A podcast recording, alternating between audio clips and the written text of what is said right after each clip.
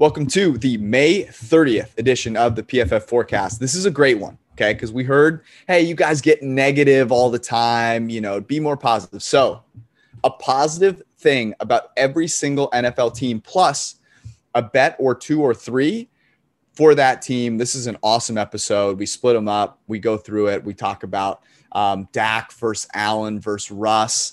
Um, we've got Eric's positive about the Steelers and the Vikings, which is absolutely incredible. And we've got recommendations, of course, because it is a Sunday podcast, a special Memorial Day weekend edition of recommendations coming at the end. Um, so you will not want to miss any part of this episode. Let's rock.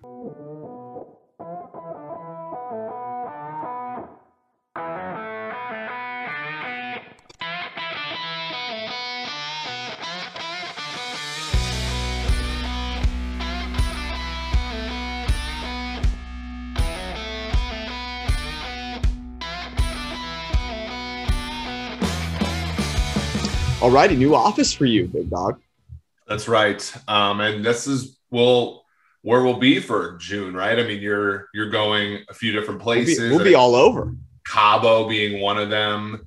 Uh, I have a trip to Minnesota, a trip to Philadelphia. I, I'm excited. Um, but yeah, I mean, we're going to be rem- remote. We're not going to see. It was weird though. We didn't see each other from what like early March last year till like late July it's not going to be as big of a gap this year, but it'll be a gap. Yeah, I'm looking forward to it. Not not a lot of difference between those places that you mentioned. All very similar. So that'll be that'll be fun. I wonder how many unique um, unique backdrops we'll get. I do think we'll do a good job. We'll probably bank a couple of episodes on middle of the week um, episodes like we've been doing. Uh, we'll be doing trying to bring in a guest to talk about a particular division on our Wednesday episode, and then our Sunday episode will be just you and I um, doing whatever we decide is most topical. I was also thinking we should definitely do our best to bring some some betting conversation around the other sports going on because I was thinking about this. I've spent a lot more time betting on the NBA than I thought I would in the playoffs. I think it was two nights ago, and there were there were what three teams that were down 2-0. Um, the Celtics were like an eight point uh, underdog at home, down 2-0 to the Nets with Kyrie returning home. Yeah. Um, I don't know. There's some fun stuff out there to bet on. So I, I think we may, may want to bring that into the conversation too. Yeah. And this is a time, I don't know if everybody's like this, but like, you know, if you're working on football or you're working on, you know, your job and you have, you know, stuff to work on at night, and it's just like kind of nice to have those things on in the background. Uh, I've enjoyed some NBA, WNBA. I've even enjoyed some MLS. Uh, you know, and the other thing is, like we talked about this a little bit. We talk about futures on this podcast a lot, and I think would you agree with me that futures in the NFL right now, especially now, like a month into them being widely available, futures are just a nice place to steady, you know, your conversation. I'm writing an article about the Steelers, and it's just like a good place to show, like, hey, we at PFF are not the only people down on Pittsburgh. Um, less so than it is a, a, place to bet, right? Because especially if you're not betting with credit, um, you know, you're tying your money up for a significant amount of time. And there and there's probably better ways to do that. Like we at PFF just um, published our best ball sort of uh, you know uh, content. Um, to me, best ball might even be the better way to sort of like invest long term in the NFL right now. Really? You, you so yeah. So by the way, you mentioned the best ball draft kit, which you can get with the PFF Edge subscription. Um, which by the way, if you get for the whole year, you've got also all the redraft stuff and um, some some gambling, bunch of gambling content, obviously. Talk to me though about that because I, I would that is counterintuitive to me. Now I don't play a lot of best ball; it's not my yeah. favorite thing in the world to do. Um, but personally, the reason I would rather bet on a future is that it's very much tied to a thesis on one team or a like closed set of teams whereas best ball obviously there's so much more variance because you're kind of you know it's a league wide situation in a lot of in a lot of aspects. I'll say this. I think the parimutualness of it like the playing against somebody else and, and in the betting markets you are like if you're betting if you bet on atlanta seven and a half uh, over, you're betting against a person who's going to eventually bet on the other side and move the number. Um, these aren't these aren't like frictionless things. But what I like about uh, best ball, whether you play it uh, on drafters or, or our guys at underdog, like you're playing against other people. So in, in some ways, and the, the guys at underdog, the, the players on there are really sharp and they give you great ADPs. So one of the reasons I like to play is a you're playing against somebody. They do take a rake, but you're playing against explicitly against other people. And B, it gives you sort of a con- consistent feedback loop about where the market is on players. So, for example, like I'll get in there and Davante Adams, like ADP, continues to kind of shift around, right? Mm-hmm. And so you get an idea of like in real time what the marketplace is feeling about the Aaron Rodgers thing, right? Because I think he's explicitly tied to where uh, they believe Rodgers is going. And, the other thing is, is again, like it's it's also more inexpensive. Like I can put, I can do a hundred best ball leagues at three dollars a pop and have three hundred dollars worth of exposure and to me, I probably have to put almost that much or more on a futures bet just to even make it feel like it makes any difference for me. So like that's kind of where I'm at is I think yeah, it's like a, a fun new way of sort of exploring what people think. And the people that that play on underdog, like their ADPs are as sharp as anybody. Yeah, that's a good point. Um, check out all the best ball content. It's great stuff. Uh, and it's a fun thing to do for the summer. It's really like low like the barrier to entry is low. Which is it's amazing, and their and their interface is really nice. Draft, you know, which was acquired by FanDuel, I thought was the best.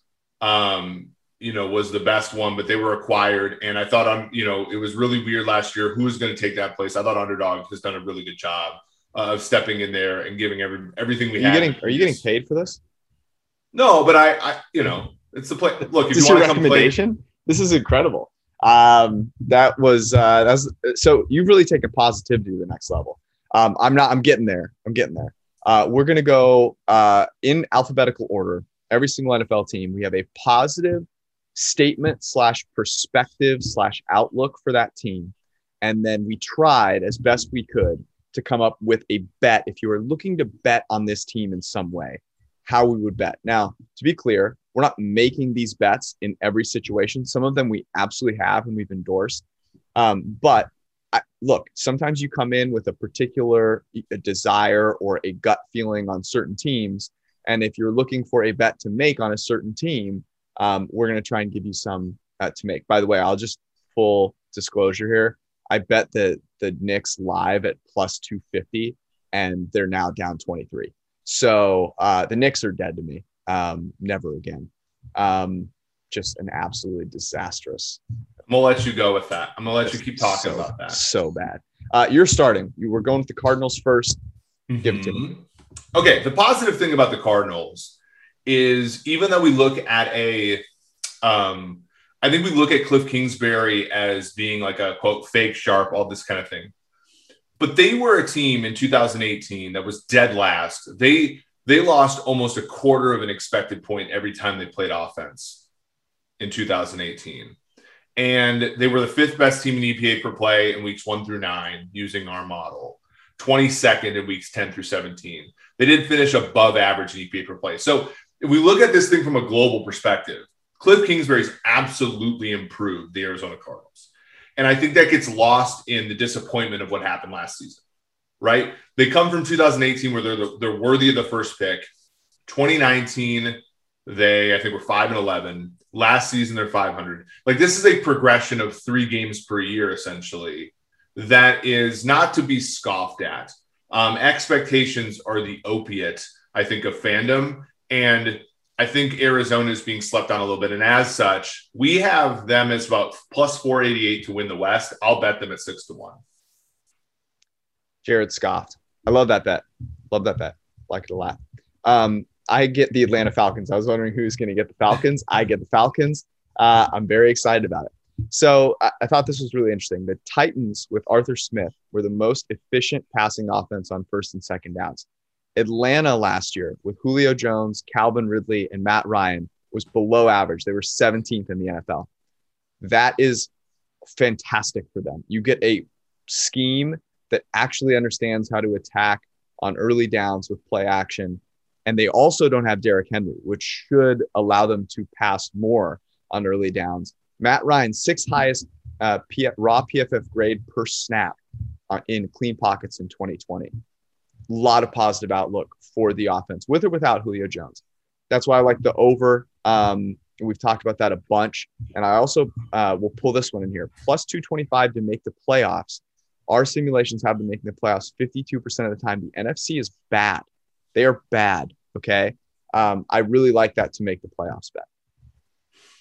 Yeah, I think I was even able to get it at three to one before the madness, um, before the markets moved towards Atlanta. We have seen them get a little cheaper over seven and a half. I think it's yeah. in the one. And, and you may want to you may want to wait there and see if Julio gets traded because we've yeah. talked about this before. Um, th- that will certainly be overrated to a certain extent in the market, as great as Julio is. Okay, let's talk about some wide receivers. I have the Ravens here. Um, I, I really wrote I, like what is there not to like about the Ravens? However, um, this offseason they really did address an issue they have. They drafted uh, Rashod Bateman, Tylan Wallace to play wide receiver. Wallace, interestingly, a guy who uh, a DFS college football darling last year, actually generated almost twice as many wins above average in college than Bateman did. Almost a full win over the course of that time. Very good football player. I think an extremely good value for them. Um, so you look at that team now, they're four wide receivers Bateman, Brown, Wallace, Sammy Watkins. Um, that's actually not that bad. Like, I think, I feel like that that's taken what was a, an uncate- unmitigated weakness for them and made it a strength. I like them. Uh, we have them about 10 to 1 to win the Super Bowl. You can get them at 14 to 1 on DraftKings. I will, that's the bet I will endorse here. Ravens to win the Super Bowl at 14 to 1 yeah, I like that. Although they're just a year removed from taking a running back in the second round. So look, you know, we we are we we preach grace on this podcast. That's the true. Great graceful is definitely. Uh, I mean, you let me talk about underdog fantasy for all the true. way up to the. I, I ran the light, as they call Gra- it. Grace and sass. Uh, for anyone that didn't see, um, and I'm sure there were some of you that didn't. The best YouTube comment that we've received so far um, was on last our last podcast with Ben Solak. By the way, if you didn't listen to that, it is a great podcast. I, we have to have Ben on more frequently. He was awesome. Um, but the comment was like, I really like Ben. I don't know why I listen to people that I don't like, and they were talking about you and I, and they called us the two sassiest straight men on the internet. And uh, I, for one, am printing that out and hanging it as a banner. That is a compliment. Um, I have the Buffalo Bills here. Here's the real positive for the Buffalo Bills they had they're one of in my opinion like four or five teams that has a real shot to win the super bowl. Why? Three main reasons. And i'm going to go almost in um, in opposite order from least important to most important. They have an extremely deep um, wide receiving corps that they've made even deeper with emmanuel sanders. As long as you don't ask emmanuel sanders to lay out for a really important pass in the super bowl he's going to be a huge value add they also have a coaching staff that gets it from a decision making standpoint, massively important. And then they have a quarterback who is capable of playing throw for throw with Patrick Mahomes. He has not done it yet, but he is capable of doing it. Josh Allen, third highest grade from a clean pocket last season. Uh, and that was like a jump of like 27 spots. So um, a lot of things to like for the Buffalo Bills. Here's here's my bet that I would make. They're plus 625 to make the Super Bowl. Break even about 13.8%. We have that at about 15%. That's the bet I'm making. Um, I, I, am excited to talk a little bit more about the Josh Allen, Dak Prescott stuff, but I'm going to save that for the Cowboys, and you have the Cowboys later on. Yeah. Um, if you're going to beat the Chiefs, you either have to catch Mahomes on a bad day or go throw for throw with Mahomes. And I think there's only a handful of quarterbacks, maybe even fewer, that can actually do that. And and I think on a good yeah, day, J- Josh Allen, a JPP handful. right. Um, okay, so I have Carolina, not very high in Carolina. Um, we saw that that video where they were somehow like, I don't know, that video where they turned down the Vikings trade was really interesting. Um, can, can you spell out that trade again for anyone that hasn't seen it? Well, what was it like a I, it was like a first and a third, right? It was 14, right? A, fir- a future first and a future third for eight. Yeah, and they they they had the Jimmy Johnson chart said it was negative, so then they they said get out of here. And whereas with most analytical charts, it would have been positive. Again, all of that's fine, but then you take a cornerback, a position where you know, actually, we, we I, I I tweeted this. I don't know if I tweeted this out, but I certainly mentioned it in one of our chats. Cornerback has been the the position um, among positions with a decent number of first round picks that has generated the most fifth year option pickups. So like corners in round one, we we think about like Okudah being a disaster last year, but it's like it's actually a fairly safe position, but it, it's not getting Carolina where they need to be, um, and that that's an issue. That being said, um, Joe Brady was one of the league's best play callers last year. If you look at ex- success rate above what you would expect with the players on your team, he was first. If it was EPA, he was behind Andy Reid and Shane Steichen, which I feel like makes sense when Bridgewater's your quarterback. Like I feel like you can generate more successful plays than like big plays. Uh, but he was good at both, despite the limitations last year. Right now, this again, my bet for the NFC South has always been Atlanta, but right now Carolina seven and a half is is plus one ten to the over. That is that's slightly plus EV in my opinion, and that's again because the tail risk with Atlanta is always there, always there, and the New Orleans Saints might suck, and so you get four games right there. You also get Darnold with Joe Brady. I don't think Darnold's going to work out there, but there's always a chance that he could, you can ooze like Darnold's Jets had seven wins in 2019, so like that's certainly possible um, with that extra game there. I have the Chicago Bears. I was no no comment on the Panthers. We just, nope. We're trying to move efficiently here, right? I, we need to average about a minute, slightly over a minute per team, and um, we were told another piece of feedback that we got that we're trying to leverage is really you know sticking to the script here, sticking to the schedule. So Chicago Bears, they stole Justin Fields in the NFL draft. I don't care what the Georgia coaching staff says about him and how he's, you know, got terrible work ethic and all this crap. I do not give a crap about the Georgia coaching staff and Kirby Smart. I just don't. You got the most accurate quarterback in, in the draft who also runs a 4 4 at pick 11. You take your chances, and that's a fantastic chance. It's a franchise saving move. It's all potentially, and it's also a put you in the conversation for relevance move. And what I mean by that is you could actually be in the conversation to win a Super Bowl in the next three years, which was nowhere near where the Bears were. The franchise tag of Allen Robinson all of a sudden is something that he's not going to be as mad about because he's got a real quarterback here. You have a deep, deep defense. They have obviously Khalil Mack. This was an incredible move by them. The Bears, in my opinion, a 180 uh, from where they were before the draft, after the draft. So I like over seven and a half at plus 103. We have them going over 59% of the time. So that's a great bet. And then I really like this one.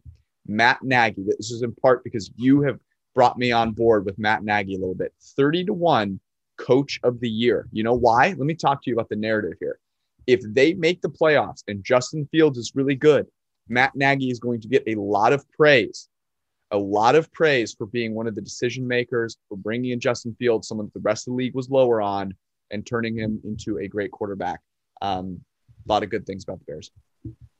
Love it. Love it. People also go back to Nagy's Chiefs years and wonder was he a reason for that nonsense? Yeah. I mean, the narratives are all there. Okay.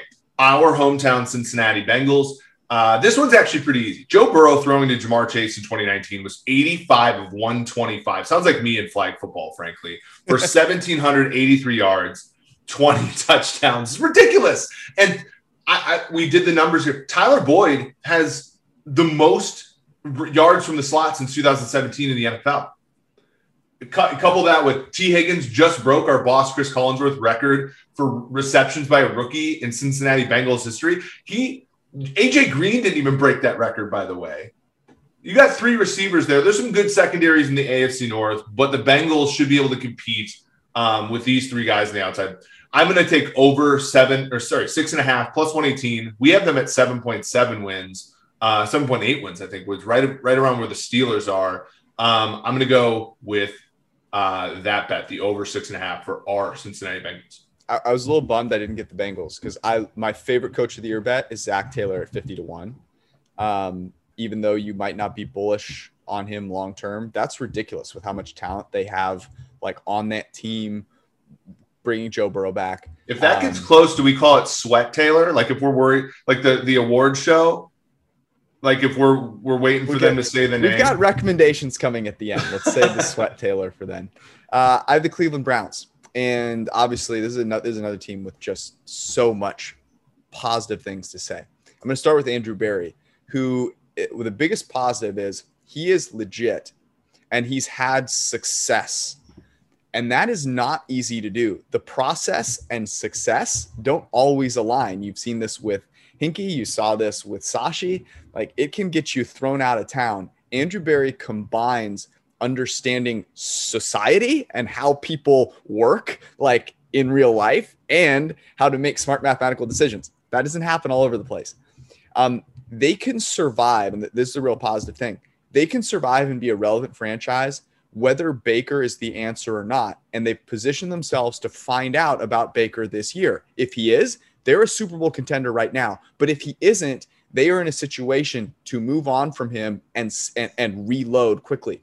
Baker, I'll say this though, this is another positive thing. Eighth in PFF grade last year without much of a receiving corps.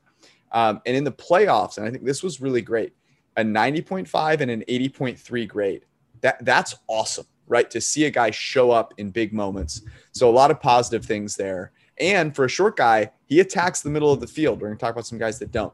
Uh, here are the bets I like. Conference winner plus 750. That's an 11.8 break even percentage. We have them doing that about 14% of the time. And then here's a couple uh, a couple of other ones. Baker 33 to 1 to win MVP. Justin Herbert's 20 to 1.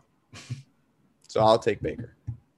Yeah, I think some Browns fans would have been a little bit upset with you having left the door open, but then you sort of slammed it shut with a bunch of good Baker things. I agree Thank with you 100%. They also did a great job. Back quarterback Case Keenum, I think, is actually a guy that, um, you know, can. I, I, I think they're the most robust team in the NFL right now. Um, which is weird to say given where they've come from. All right, I have Dallas. Um, Dak Prescott was the third most valuable player in the NFL in 2019 despite not playing in any playoff games, was second going into uh, the playoffs. Mahomes uh, came, came, you know, from behind. The notion that he can't win a close game is complete bullshit. And, and, something that people will always sort of talk about QB wins. You know, they'll they'll they'll chide that.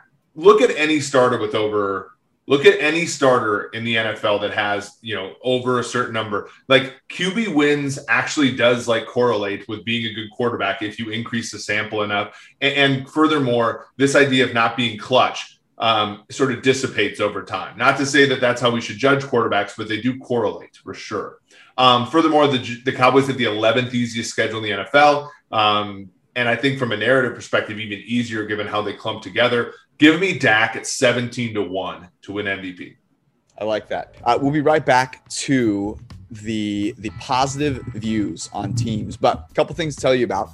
Uh, the first is we mentioned this at the at the, uh, at the beginning of the show. There's a lot of great content on PFF.com, including the 2021 Best Ball Draft Kit. Now, Eric, I didn't know if you were if that was like you mentioned that at the beginning. I was like, are you really just selling the Best Ball Draft Kit? And then I, I was, no, no, there's no way. You just love best ball and you have, have been that way for a couple of years now. So it's almost like we made the best ball draft kit for you. For me. Yeah. For me yeah. Um, the, the, it's awesome. There's tiered rankings projections stacks to target you know look at strength of schedule favorable matchups the whole thing. So if you're getting into best ball this is go get this. You pay $40 for an entire year. You'll get obviously all premium content the whole way through. Um, but it's a great way to get yourself ready and like oriented for uh, the upcoming season. The other thing to mention is Ian Hartitz fantasy football podcast. So fantastic. He's starting to create some really great content to get you ready for all your drafts uh, coming up. And he, of course, plays best ball as well. So go check that out wherever it is that you get your podcast. The other thing, we've mentioned this a bunch throughout the episode uh, SimBull, S I M B U L L.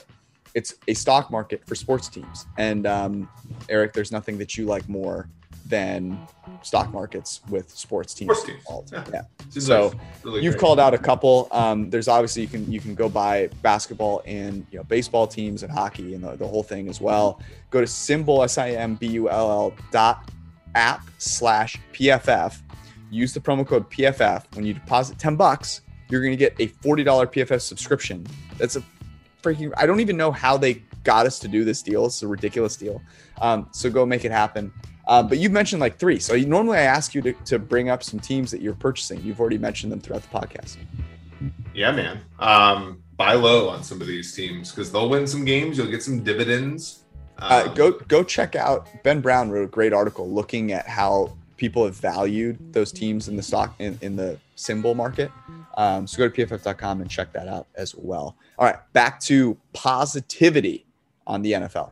So here was what I was going to bring up. I was interested in the Dak, Josh Allen, Russ debate. We got started with that in our podcast with Ben Solak. I would go listen to that. He brought up some good points and got me thinking more about Dak. So I went and compared those three in a couple of, of areas that I thought were really useful. EPA per play from a clean pocket. This is the last two years because obviously Dak only played a handful of games. Dak is the best among those three. Then it goes Josh Allen and then Russell Wilson. Lowest sack rate. Dak is the best among those three. Then it goes Josh Allen. And then Russ is almost double both those guys. Yeah. Like the case for Dak Prescott being an elite quarterback is way better than I initially thought it was. Um, and I so I love your bet. Uh, here's, here's my take on Prescott versus Allen. I would in the NFL playoff format, I'd rather play Dak. In a seven game playoff, I'd rather play Allen. You'd I, you'd rather have I'd rather play against Josh Allen in a seven game format and I'd rather play against. I'd rather play against Dak in a one. So I like Dak. Are you purposely trying to confuse me as to which one you'd rather? I think have? so. Maybe okay. Dak is better in a Dak is better in a seven game series. Yeah, Allen Allen is better in a one game elimination. I think. I obviously love that. You know, here's what I'll say: Josh Allen's ceiling is higher. I have underestimated Dak Prescott's ceiling. And I think if the price were the same, I would be I would be very close to taking Dak Prescott. I honestly don't know which one I would take right now. I need to do more. We can do a whole podcast on that. Yeah. I have the Denver Broncos. Um, sure. this is this might be one of the most positive things I can say about any team. They they have, in my opinion, a top three roster ignoring quarterback. Um, they could have one of the five best wide receiver duos in the NFL with Jeudy and Courtland Sutton. Um, and then here's the positive thing on Drew Lock. Drew Lock had the 14th best PFF grade from a clean pocket last year on a per snap basis. Where was he terrible? He was terrible under pressure. Why? Because his average depth of target was the deepest in the NFL. He forced so much stuff. You look at Josh Allen, you go, how did he do it? He actually pulled his average depth of target back more than a yard. Drew Lock can do that. I'm not saying he's going to turn into Josh Allen, but he could turn into average. Whereas right now, I think the the Denver Broncos have the worst, one of the two worst, three worst quarterback situations. You know, the Texans exist uh, in the NFL, but that's some positivity for Drew Lock. The bets I like. Uh, look, we talked about their over earlier. That has obviously come way up with the potential Rodgers news, so that's not a value anymore. So here are actually three that I like that are player specific, and they I don't love them. I'm going to go in order from least like to most like. Patrick Surtain, 14 to 1 to win Defense Rookie of the Year. Vic Fangio gets it. He is a brilliant defensive coordinator. Patrick Surtain, a smart guy. He's kind of a long shot. Javonte Williams was 33 to 1 win offensive rookie of the year. He's now 20 to 1. I still like Javonte Williams, most elusive guy in the entire draft, most missed tackles forced among all running backs. But this is my favorite one. Von Miller, 16 to 1 comeback player of the year. Because if this is a team that overachieves, it will be defense. And Bradley Chubb on the other side, teams will respect now after last year. Von Miller has some nice sack total. Um, 16 to 1 is a great, great price. Absolutely. And you have, um, you know, we, I, have been helping, uh, I was getting athleticism scores for Timo, who uh, is no doubt writing a brilliant article about how they um, help players progress. Von Miller was one of the best athletes we've ever seen at Edge, Dude, uh, which, which, which, which makes sense. Um, interesting there with the Broncos for sure. Okay, I have the um, the task of talking about the Detroit Lions. And look, this is what I'll say. Tanking is a sign of pragmatism. And Detroit appears to be tanking because from the eating of Jared Goff's contract to the drafting of Penei Sewell as a right tackle and the admission that they will not go for two when they're down eight, they are not trying to win in 2021. and, and that is fine. That is fine if you're not first, you're last. And Detroit is already last. They might as well stay there and not try to be 20th. Okay. So I'm that's the that to me is the best I can say about Detroit.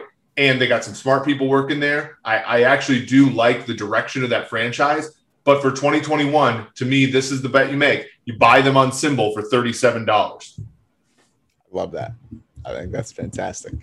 I have the Green Bay Packers, and this was the hardest one I think I had, um, because uh, and you can go listen to the podcast we had with Aaron Nagler where he talks about that situation. He understands it very well.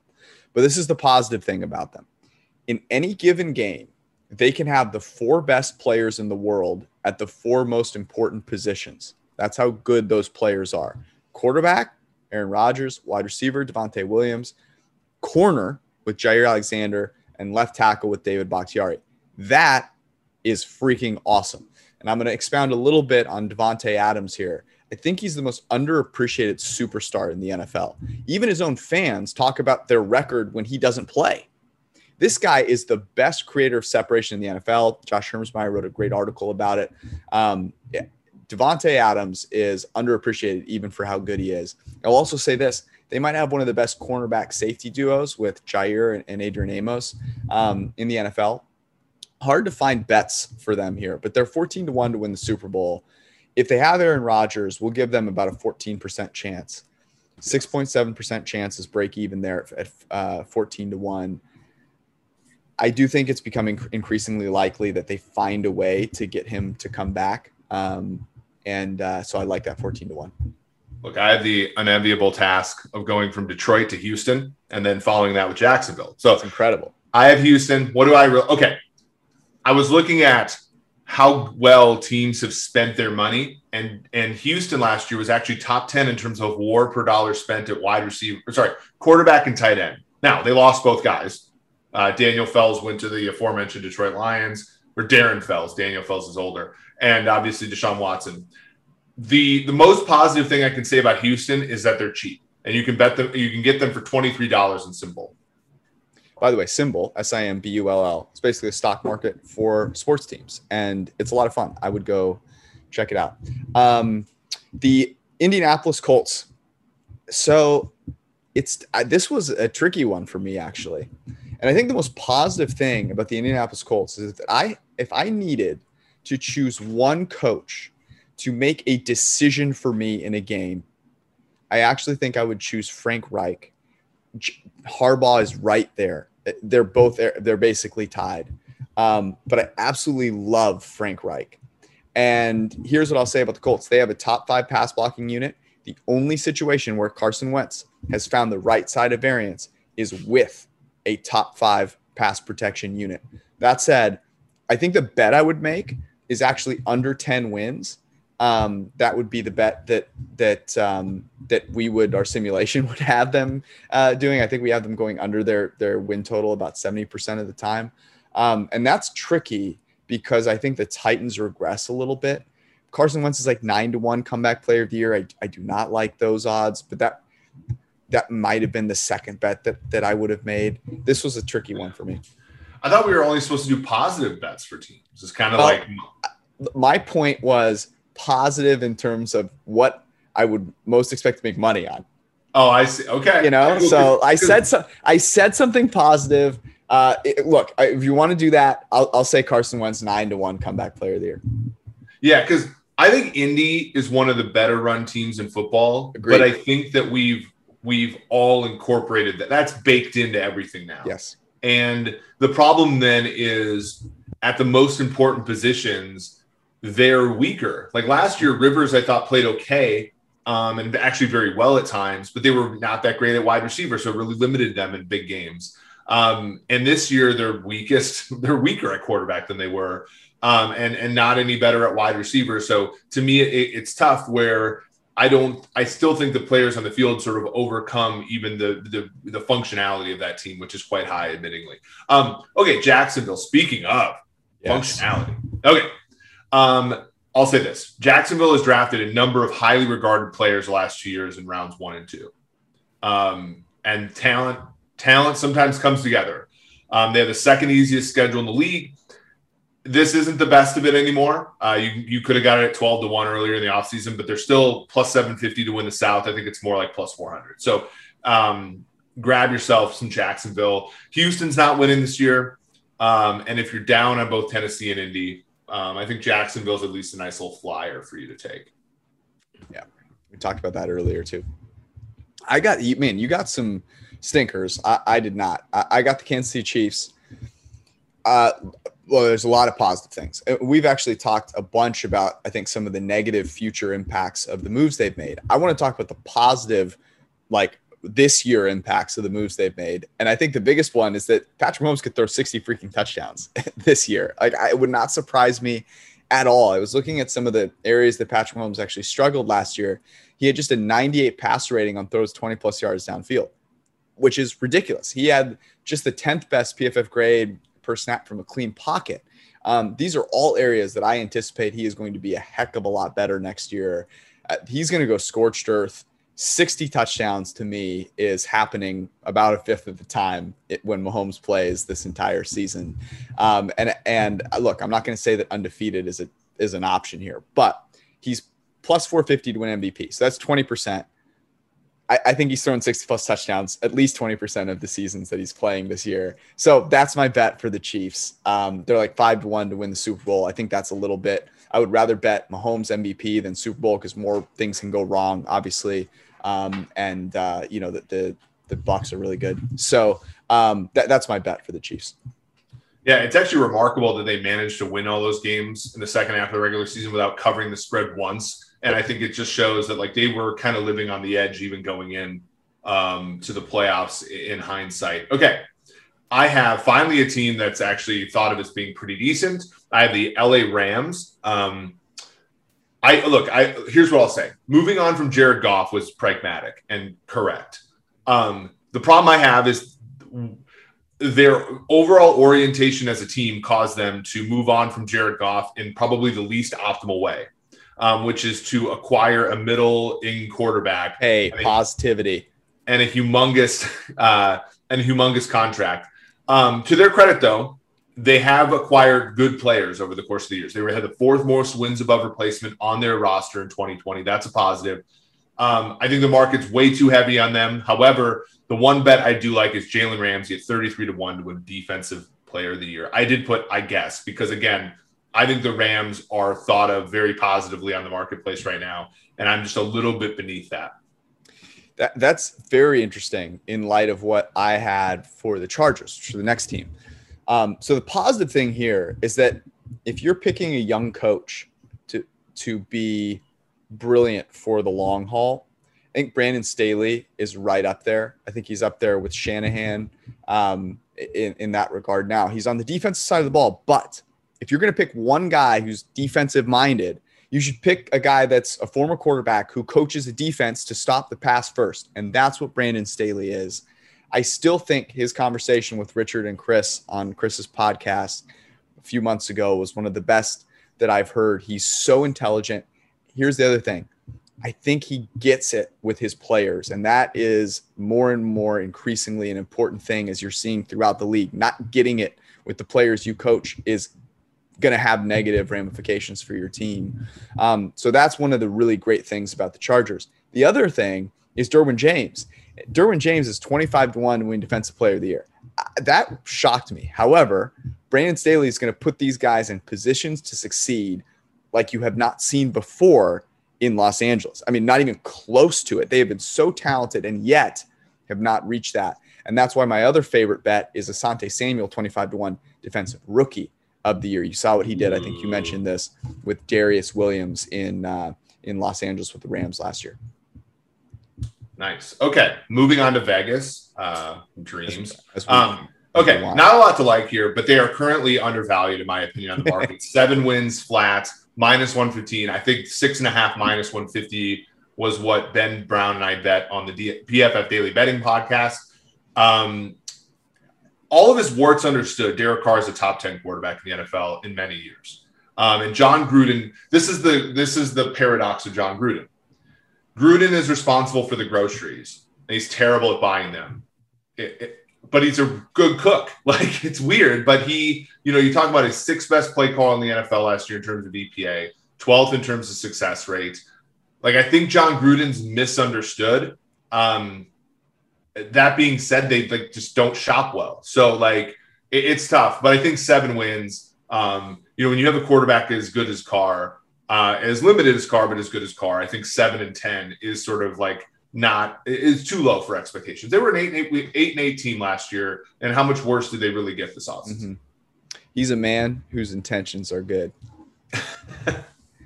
um, I'm not going to sing the song for you. I, this I, this is another stat that I found un, unbelievable as I was doing research for this.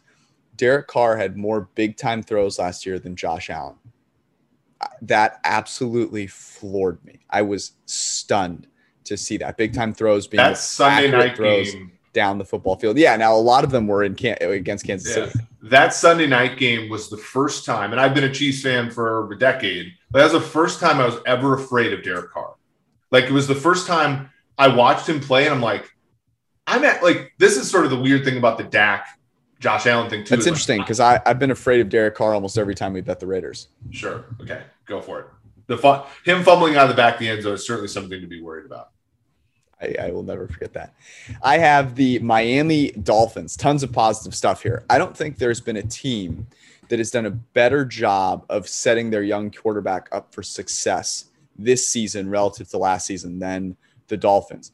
They played him last year. He did not perform anywhere near as well as Herbert and Burrow. And I think that's a good thing for this year. It is going to motivate him. And they have now put a new receiving corps with Will Fuller and Jaylen Waddle that is going to allow him to open up the middle of the field. I, have talked about this before. Lowest graded quarterback on middle of the field throws last year. That is awful. That's a place where he dominated at Alabama.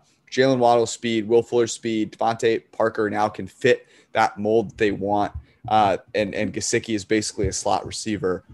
So many positive things. I think Brian Flores is right there with Brandon Staley in terms of de- the only defensive coaches that I would consider hiring. Um, my favorite bet is for them to make the playoffs at plus 130.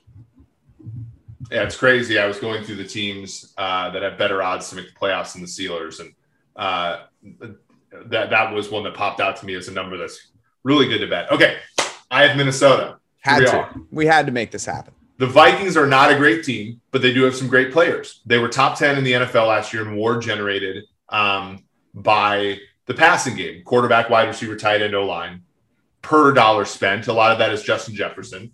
Defense is terrible, but offense regresses more slowly than defense does. So if you can get career years ish out of some of those guys, they could be okay. That being said, the market is way too high on them. They opened at eight and a half, um, and I think it was like plus money to the over. It's down nine. Um, and I gotta say, folks, I but I bet under nine. But I do like this is the thing. Kirk Cousins should not have 50 to 1 MVP odds. So I'm taking that for all the LOLs. That can you imagine? You know, oftentimes we talk about long shots. Um, and like, yes, it can be plus EV, but can you imagine a world where Kirk Cousins wins MVP? Like, I just can't. I can't yeah. fathom that. You know, um, that would be that would be one of. I'm trying to think about you know MVP players that have won MVP you know, really the ones that have come out of left field. Like I feel like Matt Ryan kind of came out of left yeah. field. Yeah, I almost said Matt Ryan, but the problem is, is Ryan led his team to the one seed twice before even winning right. the MVP. So like Kirk has never had team success. So like that, the Matt Ryan one, I guess, makes even more sense. But you're right; it has to be that sort of equivalent. It would be out of left field for sure for him to win it. But 50 to one, he's at the same odds as Jalen Hurts, which is absurd. That is absurd. Um, I have the New England Patriots. I think Mac Jones at 15 was the best value pick in the NFL draft, at least in the first round. I also thought Christian Barmore uh, in the second round was was up there as well. And I think it will motivate the living hell out of Cam Newton. Cam Newton last year was a good runner and at times a good passer with one of the worst supporting casts in the NFL. Now, their wide receivers, I don't think have improved enough for me to feel that much better about it. But They've obviously improved a little bit. They've improved the tight ends dramatically. So, from that perspective, I think that you've provided a ceiling there. That said, I do think my favorite bet is actually under nine at plus 107. Mm-hmm. Um, and, and I think the reason for that is that if Cam is not good enough to beat out Mac Jones and you put Mac Jones in there, there is no Mac Jones had 10 times of a better receiving corps last year at Alabama than he will have in New England with this receiving corps. So, um, it, you know, you might get a few a few lumps there, and I don't think that's bad having a high draft pick next year for New England is not a bad thing. That's another positive thing to keep in mind. Um, so my, my, bet would be under nine at plus 107. Um, I think things are ultimately looking up for them given that they've got Mac Jones at 15. Yeah. Um, Mac Jones also has looked the part, quote unquote, uh, in camp. All right. Uh, this, this will be short for the Saints. I like Jameis a lot, but I think the, the positive thing about the Saints is their defense is good last year. They're eighth in EPA per play allowed. Uh, they didn't lose, I think, that important of people. I know Hendrickson um, and Jenkins uh, are, you know, good players, but – um, this there's not a lot to like here with the cap situation and the quarterback gone and no, you know no secondary targets. But Marshon Lattimore, 50 to 1 to win defensive player of the year feels like the most positive bet I can make on the Saints. The New York football giants. Um, pretty excited about this one. So uh, investing in pass catchers this offseason is what we called for. They did it this year. And this is going to let you know whether Daniel Jones can be the guy or not. And to that end, Daniel Jones, 26th in PFF grade in 2019, 18th in PFF grade in 2020. The progression is there. It's all about not taking a bunch of sacks and having guys that will get open, that will allow him to get rid of the ball quickly at different levels of the field. I think is going to be fantastic. They're four to one to win the division. That's one of my favorite bets. I also, as we've talked about, we've written this one up over seven wins. Yeah, that one um, things got to come together here. All right, for the other New York team, uh, we project Zach Wilson at about 1.8 WAR this year. Uh, using our college to pro model, which is more than Sam Darnold generated his entire Jets career. Jesus. Give me over six and a half plus 112. Oh, man. Uh, for the New York football Jets, Robert Saleh, NFL players all around the roster for the first time in forever, and a good young quarterback. Give it to me. Uh, the Philadelphia Eagles the Philadelphia 76ers. Of Scranton. Yes. The Philadelphia 76ers trusted the process and they are scraping the hell out of the uh, the opponents in the in the NBA playoffs, depending on when you listen to this. Um, you know, uh, I'm not sure what will happen in the second round, but they took care of the Heat and in very spectacular fashion. The Eagles are following that train of thought. They traded back, good process. They drafted a really great wide receiver in DeVonta Smith, great process. That'll help them figure out whether Jalen Hurts has it or not. Great process. Not worried about winning games this year. Great process. Had one of the worst receiving corps in the NFL last season. It's going to be much improved this year. The process for the Philadelphia Eagles, I think, can be sound. It doesn't really matter. Nick Sirianni is not the guy you're winning a Super Bowl with ultimately, right? Think further down the road. So, in light of that, I would bet at plus 127 under six and a half because it's not about winning football games here. Um, and I do think both the, the Cowboys and the Washington football team uh, and the Giants are good teams in that division. It won't be nearly as bad as it was last year. Okay, I have the Pittsburgh Steelers. Our you, team, got so lucky, team. man. Yeah, stick up for the Steelers. Um, no. Um, here's the thing: the Steelers got the most WAR per dollar out of any team at the wide receiver position last year, hmm. which shows sort of like you know, whether by hook or by crook, they were drafting the right positions for a while. Uh, and that kind of buoyed them, despite the fact that Roethlisberger did not play well a season ago. Um, that being said, um, you know, then they go and draft the running back and all that kind of stuff. I guess the only good bet I can think of for the Steelers is to buy them for $35.60 cents on SimBull because I think a lot of other Steelers fans might end up doing that as well. And you can get uh, a decent value there you you've really gone to the SimBull well a couple times. I like that. Well, there, there's really no like, like I'm not. If I'm going to bet something positively for a team, I'm going to you know maybe do yeah, a long term. Uh, the Seattle Seahawks. So uh, there have been reports that Julio Jones is someone that they are looking at, and that is a huge positive that they might trade for Julio Jones. Now they just have to throw the ball like you know, like actually all season. Um, but that would give them the most physically intimidating wide receiver duo in the NFL with DK Metcalf and Julio Jones. That is absolutely banana land. Russell uh, Wilson, top seven graded every single week for the first seven weeks. Top six grade, both from a clean pocket and under pressure overall. The nice thing about Julio Jones is that, yes, he can dominate the middle of the field, but also outside the numbers, he's still he's still phenomenal. And that is where Russell Wilson just absolutely eviscerates teams. So that would be incredible. They are a steal at three to one to win this division. Russell Wilson, he's still the best quarterback in the NFC West. Three to one to win the division's great bet. Speaking of the NFC West, I have the Niners. Um, here's the thing I don't get this. Jimmy G has a career 8.2 yards per pass attempt. He's low key one of the better bridges we've ever seen from, mm. you know, uh, incumbent quarterback to rookie quarterback. Um, you know, the market thinks the Seahawks and the Cardinals are going to fall off. I think that they have a decent chance to win the West. And if they do, Trey Sermon at 25 to 1 is going to win Offensive Rookie of the Year. You're all in. All in. Uh, I just hope Trey Lance gets some starts here. That would be, I need to see that. The Tampa Bay Buccaneers. Uh, a lot of positives here. But I think the biggest positive is the they've built such a deep supporting cast around Tom Brady in two really important uh, positions pass coverage and pass receiving. They are as deep as any team out there. Tom Brady, over the after the bye last year, was had a top seven PFF grade every single week all the way through the Super Bowl, obviously. Um, and if you just use those weeks, he'd be the highest graded quarterback and the MVP. He's 14 to 1 to win the MVP. He looks younger every single freaking year. That that stretch after the bye week, he had a 10% big time throw rate. No one else uh, over 7% or, or over 8%, I should say. Um, that is an incredible bet. They also just, the NFC is not very good, especially if Rodgers goes. Like, Tom Brady could light the league on fire and win MVP at 14 to 1. And you'll get halfway through the year and you'll go, wait, he was 14 to 1 MVP, win MVP. That that to me is an incredible value. Yeah.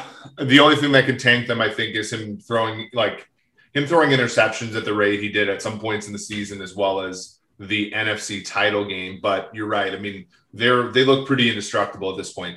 All right. If the Titans acquire Julio Jones now, I think this is a pipe dream because it's cap space and stuff, but they might. They, I mean, they have a 10 top 10 offense in terms of EPA the last few years, and top five since Ryan Tannehill took over. That team, like, even though they lose offensive linemen, two weapons, I think they could still be okay. Um, and and if they do, they could have a lead enough where somebody like Caleb Farley, 25 to 1 to win defensive rookie of the year, could get some interceptions against some of these younger quarterbacks uh, in the division. AJ Brown and Julio would be so sick. Uh, the Washington football team this is the last team here. Um, they have the best roster in the division. Now, the question is, of course, at quarterback. But from Chase Young to Terry McLaurin, they, they really have playmakers at every single position uh, out there, which is you cannot say about a lot of teams in the NFL. And there, a lot of them are young. So, you know, if you're thinking about future uh, franchise that you want to invest in, you know, maybe on SimBull, for example, this would be one. If Fitz just plays decent, and if you look at his grade over the last three seasons, he was 10th, 14th, and 19th. He's been a top 20 graded player uh, at the position over the last three seasons. They can beat any team because his ceiling is so high in terms of the throws he's willing to make. So th- they could easily beat the the Washington, uh, sorry, the Dallas Cowboys in any game in any situation, even if they have to come from behind. Uh, so plus 260 now to win the division. That would be the bet that I would make. Um, I hope that they figure out the quarterback at some point here. Maybe, maybe Taylor Heinicke gets a few starts. I think he's similar in that. Look, we saw him play against Tampa Bay, and he looked he made some nice throws downfield. Alex Smith, it was heroic that he came back. I think we're looking at that heroism as if he was a really good quarterback. He, he was not. It was just amazing that he was on the field. They had the worst quarterback situation in the NFL last year. That takes a dramatic turn back towards average. And I think um, with with how good that roster is, they could um, they should be much shorter odds to win the division.